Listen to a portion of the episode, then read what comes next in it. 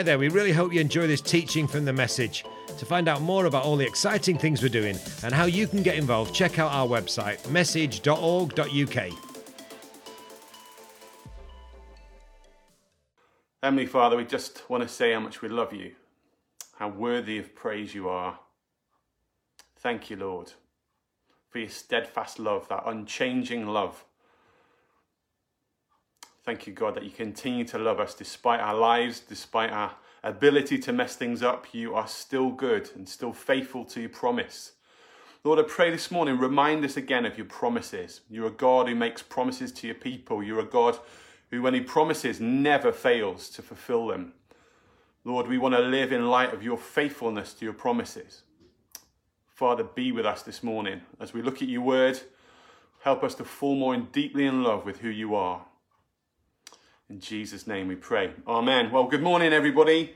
I have uh, the pleasure of bringing to you Psalm 66 this morning. If you want to grab your Bibles, then feel free to open it. It's probably somewhere near the middle. Psalm 66, yet another song.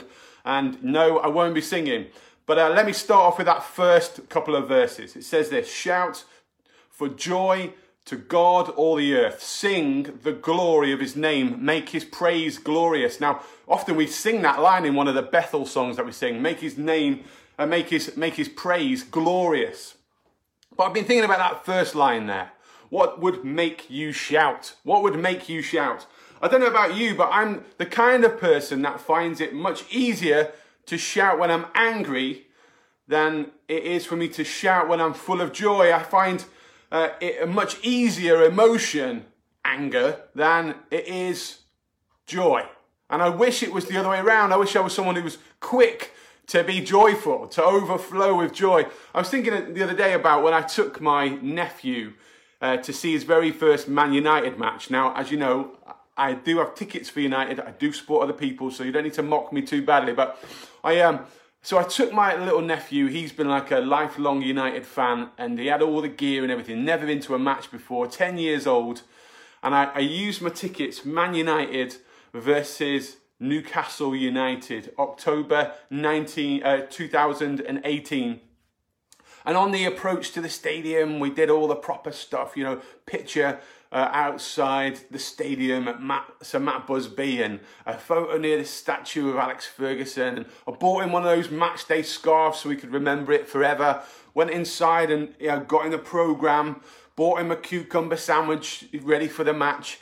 And uh, we sat down watched all the players training and then all the big fanfares they come out and that was probably the highlight because as soon as the match kicked off it all went downhill rapidly you probably won't remember that game but it was a tragedy within the first two minutes united had conceded a goal after minute number eight they were 2-0 down it was the first it was their worst ever start to a premier league match it was absolutely tragic 2-0 down and I sort of looked around at the face of my nephew and uh, I thought, oh no, this is like the worst thing. He's going to quit following United. He's going to be a blue from now on. Tragedy of all tragedies. And, uh, and I thought he's going to cry and, and I said to him, Are you all right? You know, at this point, you know, the, the Newcastle fans are going absolutely wild. They're kind of over us in the over opposite us in the corner there. They've got their t-shirts off and they're making loads of noise. United are just silent. Occasionally like a little United sound or kick off, but nothing. And I, this lad, I look at him, he's broken. And I said to him, Are you all right, Josh? And he says, Uncle Sam, I'm so angry. I just want to shout. I said, All right, what do you want to shout? He said, I just want to. I just want to swear. Can I? Can I just shout swear words, Uncle Sam? I'm like, um, go on then, lad. You, no, I didn't. I didn't. I didn't dare. But he, you know, his, his emotion was to like, and with the all that he was encountering, the kind of difficulty of the situation. His first reaction was to shout at the top of his voice with disappointment back at the United fans. But the question for you this morning is what would make you shout for joy? I've been thinking about the last time I shouted for joy. I think, you know what, when we read these things, it's not really a very British thing to do, is it? Like, we're all like, oh, lovely, wonderful, splendid. You know, we're very controlled in our emotions, we're subtle with our affirmations, and you know, maybe on the odd occasion I escalate the lovelies and the splendids up to like nice one or get in, but very rarely do I overflow with joy to a shout. Like, when was it the last time that I let rip uncontrolled burst of joy, couldn't do anything else but shout for joy? Now, we've been doing this clapping on a Thursday night for the NHS, but it's not a shout of joy, if I'm honest. For me, it's kind of a semi awkward show of appreciation. But I want to be someone who overflows with joy. I want, uh, you know, just to, for, for, for almost to be known as someone that when you're with Sam, like joy just bursts forth from the guy. But maybe, maybe I've become desensitized. Maybe I need an ever increasing amount of epic and exciting things to impress me. But I want to be someone who, who goes crazy and goes mad for good news. Any good news, like people being saved. I want to be wild with joy abounding. I, when I hear about people getting healed or families being restored and lives being turned around in the ones and twos, in the tens and the thousands, I want to be someone who naturally begins to overflow with joy. And therefore, I'm going to need God to do a work in my heart. If I want to do, if I want to be a shouter, someone who shouts not because he's angry, but because he overflows with joy, then I need to allow the joy of the Lord to be a gift to me that I nurture in my heart. What would, uh, what would make this happen for you? What would you have to experience for joy to overflow in your heart? Now, I wanted to say a few words on joy. Joy is not the same as happy. Joy is not happiness. The command that, that we're given by the psalmist here is not to uh, make a shout of happiness to God, it's to make a, a shout of joy to God, a joyful shout. See, joy is far deeper and far richer than happy. Happy is short lived, happy is superficial, happy is a giggle where joy is a deep belly laugh that wells up from inside. Joy is found in hardship. Joy is found in the difficult and dry and barren places. It's, it's an opposite spirit. I may be surrounded by enemies. I may be surrounded by death and brokenness. I may be full of fears, but joy is what breaks through in those moments. So, therefore, joy is utterly defiant. Joy is something that the devil hates. It makes no sense to the world. Joy is like a fruit of another dimension, which is why later on in, in, into the epistles we hear that joy, joy is a fruit that wells up from the Holy Spirit. Joy is a thing of heavenly beauty.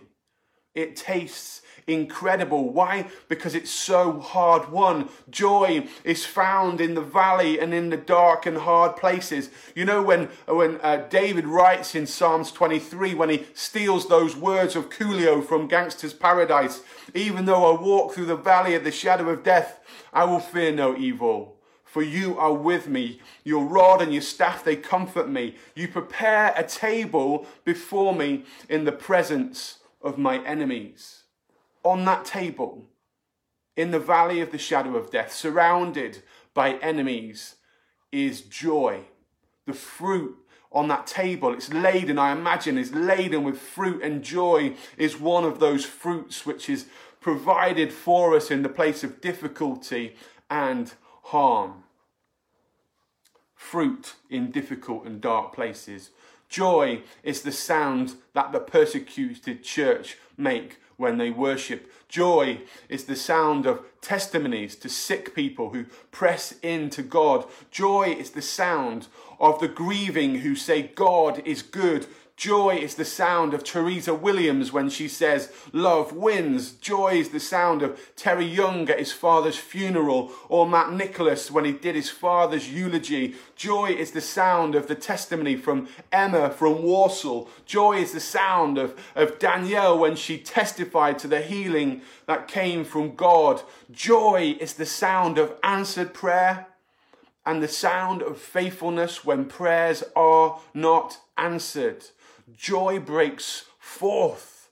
When we taste and see that the Lord is good, even though the world around us is like a bag of poo. Joy cannot be contained. It cannot be held back by our British sensibilities. Joy almost bursts forth with a, a, a like volcano, volcanic explosion. It erupts and it overflows. You know the problem with shouting, though? Shouting draws attention. And, uh, and I don't know about you, but it's not something I'm very comfortable with. It's not how I was brought up you know, we, I was always told, don't show off, don't make a fuss, don't draw attention to the things that you have. Because I was one of like four kids, and if you got something special, then everybody had to have it. Or, or you know, as Christians, my kind of parents said, you know, we, sh- we shouldn't ever brag about stuff. And so when we shout, people notice, you know, when they're shouting outside my house, I'm very alert to it. I respond to shouting. But we're not supposed to shout to draw attention to ourselves, but we're shouting to give glory to God. Verse 3 says, To God, uh, to say to God, How awesome are your deeds! So great is your power. We are shouting in the direction of heaven. We are shouting to, in worship and praise and adoration. Shout to joy. Uh, shout for joy to God, all the earth. You know, we are shouting not to draw attention to ourselves, but draw attention to the goodness and greatness of our God. Just a, t- a point there about that word God. When it says shout for joy to God, that is the Hebrew word Elohim.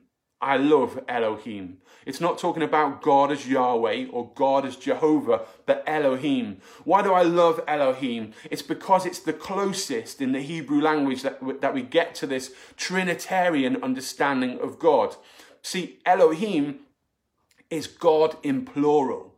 We have one God in three persons Father, Son, and Holy Spirit, and Elohim is his name. I love it. When we're shouting to God, we're saying, Jesus, God, Holy Spirit. I don't know about you, but sometimes, sometimes I um I think, oh, am I supposed to be praying to God? Am I supposed to be praying to the Father, the Son, or the Holy Spirit? Actually, they don't care. They are one. Holy Spirit, Father and Son, they are Elohim. And we shout our joyful praise to them. I love that the psalmist is inviting all the world to sing, all the earth. It says, all the earth bows down to you. They sing your praises. They sing the praises of your name. The psalmist wants God to receive the shout from everybody. You know, when we're outside and we begin to clap, and you, I don't know if you can hear, you hear yourself, maybe the odd neighbor, but if you listen into the distance, there's more of a noise coming, maybe a, an odd firework here and there. But imagine that multiplied to the nations, to the earth. You know, when I um, my first trip to Old Trafford, not to talk about football the whole morning, but my first trip to Old Trafford was uh, 1995 for the filming of Songs of Praise. Bit embarrassing when your mates have say, say, have you ever been to Old Trafford? And you're like, yeah. And they say, what game was it? And you say, Songs of Praise. But anyway, during that event, we uh, uh, they wanted us to attempt to break the world record. If you were there, you'll remember this. To try and break the world record for the loudest shout ever recorded. You know, this is like Andy, Andy loved this. I know Andy was there for definite. It was football, Old Trafford, and Guinness World Records all in one place at the same time. And they were convinced that Christians have got so much to shout about. You know, that they should raise the greatest sounds. You know, football is one thing, but salvation is another. And they were thinking, with a stadium full of people, full of Christians, with something to shout about, it could be a world record. And so they got us all ready. I think we sang Shine, Jesus Shine, just get us psyched up. And then, bosh, give us your loudest shout. Now, I can't tell you how disappointing it was. I think the record was something like, you know, in the 90s of whatever sound is recorded on. And we were somewhere at 17. They were like, give it another go. Norris McWhirter was like, you know, you Christians, you can do it. Anyway, Norris McWhirter, he didn't stick around too long because we were dreadful. I remember being so hugely disappointed that Christians, uh, with all the things to shout about, couldn't do it. But David, David has experienced the great grace and grace of our God, and he wants to kind of raise the kind of shout that God is worthy of. He knows that him shouting alone is, is okay, and maybe him and his people can make a good noise. But David wants all the earth to raise a shout, to say, God, you are awesome and you are worthy. Imagine the, the sound, imagine the noise of the nations coming together to worship our God. It will happen. One day every knee will bow and every tongue will confess that Jesus Christ is Lord to the glory of God. Imagine that sound. It isn't going to be that we all get a chance to say it ourselves, but in one united voice, we will raise a shout to the glory of our God. After verse 4 in your Bibles, you might have this little word, Selah. In fact, Selah appears three times in this verse, and it's worth a little side note to talk about Selah. Now, no one really knows what Selah means. There's not like a, in your Bible dictionary, you'll find a really conclusive answer. People speculate as to what it means. And the reason why there's confusion over it is because they think it's not of Hebrew origin. They think maybe it was the kind of word that David brought back from his time uh, with the Philistines or something like that. Some people suggest that it's like a musical reference to a, a solo that happens between verses. Think uh, Matt Leader just like rocking a guitar solo or Pete Thompson on his giant violin. You know, when we've sung a verse and then we just have this moment, this moment of um, solo. But it provides us with this pause, a rest to think about what's happened. And so, because there's no real great descriptor of what it means, it allows us this opportunity for me to make up what I think it means. And I think it means like a knockout punch. I think it means like a, a, a such an outstanding thing has been said that you need to stop, wake up, shake yourself off, and listen to what has just been said. God is awesome. Smack in the face. Shout for joy to, the, to God, all the earth. Sing the glory of his name. Make his praise glorious. Say to God, How awesome are your deeds! So great is your power that your enemies cringe before you. All the earth bows down. They sing praise. They sing praises to your name. Whack! Wake up and listen. Take a moment to reflect. God is awesome. And then we move on, don't we, to verse 5, and it says, Come and see what God has done. And my challenge for you this morning is this What does your life shout about? Come and see what the Lord has done draw does your life draw attention to god? Does, does your life testify? If those statistics are right that one in four adults is and one in three young adults is engaged with some kind of online church if it's true that people are seeking then we've got to show them something worth looking at. And we need to be people that declare, come and see what God has done. And therefore, I don't mean, you know, show them the best social media version of yourself. Don't show them the most attractive image of yourself, but, but draw attention to what God has done. Come and see God. Come and see how awesome his works are.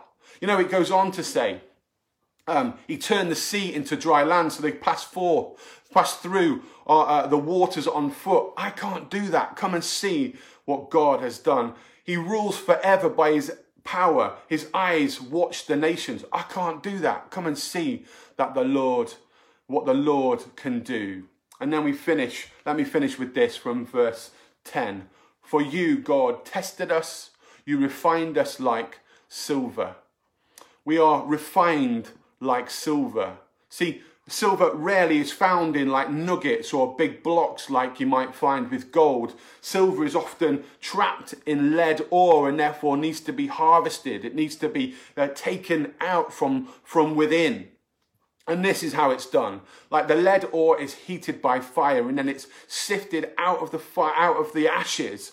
And then the, the, the silver is freed from the lead in a, in a furnace uh, and then they blow air in, which oxidizes all the lead and releases all the silver. And that, that, that lead stuff is called the dross. the dross and the silver begins to rise to the surface where it's scraped off. All the impurities go one way and all the beautiful stuff goes to the surface.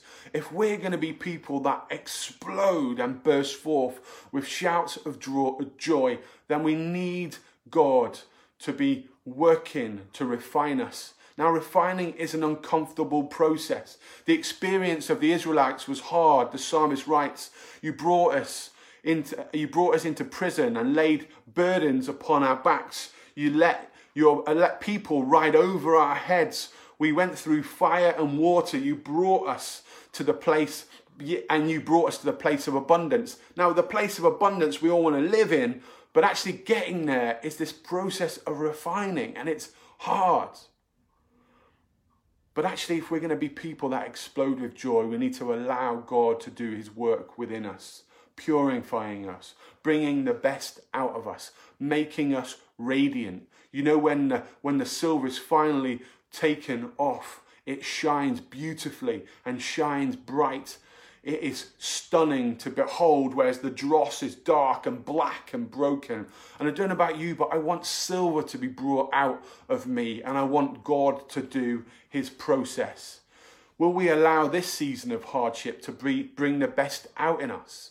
I don't want to be someone who's captive and held in the, in the dark lead and, and, and stuck in the dross. I want God to do his refining work in me, to lift me out, to pure to purify me that I may better reflect the glory of God. I want to shine bright. I want people to say, Look at what God has done in his life. I want my life to say, Come and see the goodness of God. I want to draw attention to his brilliance. That's my talk for this morning. I thought it'd be good if we uh, could just spend a Selah moment. Could we stop and just reflect on the goodness of our God, the greatness of his wondrous power?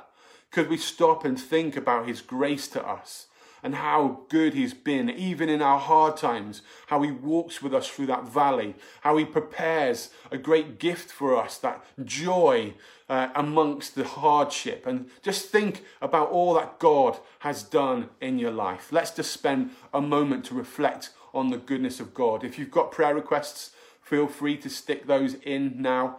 Um, but let's spend a moment, a Selah moment, to think about God and all He has done for us. Lord, we say that you're worthy, worthy out of every voice in all the world across history. You're worthy of our shout of praise and adoration. You're so worthy, God. Oh, Father, we just want to say that we're so grateful for the way that you have uh, given us so much. We thank you that you want to work on our lives. We thank you for what you've birthed in the message. We thank you for the salvation stories that we've heard now across generations. We thank you, God, for the lives turned round, for the healing stories that we can declare and testify to. We thank you, Lord, for, for, for Eden and its work within communities. We thank you, God, that you are living and active that you have not given up on us. We thank you, Lord, that your desire is to bring us from the place of brokenness and mess and make us shine. And Lord, we declare this morning that we want to be a people who shine and radiate your goodness and your glory, who bring attention to you, Lord. And so, God, we pray that you would help us today to do that in a way that is honoring and glorifying to your name. Lord, may we be a people that point all the time to your greatness. So, Father, we pray, help us. Even amidst the difficulty and the hardship, may joy abound in our lives. Lord, refine that in our hearts today, we pray. Come, Lord Jesus. Have your way in us. Holy Spirit, we pray, work on our hearts. In Jesus' name, Amen. Thanks for listening. Don't forget to check out message.org.uk to find out how you can support our work or even get involved with one of our teams. We also have another podcast called The Flow Podcast, where we share stories and testimonies of the amazing things that God's doing in people's lives. Search for The Flow Podcast on iTunes or Spotify or wherever you get your podcasts. There's a brand new episode there right now.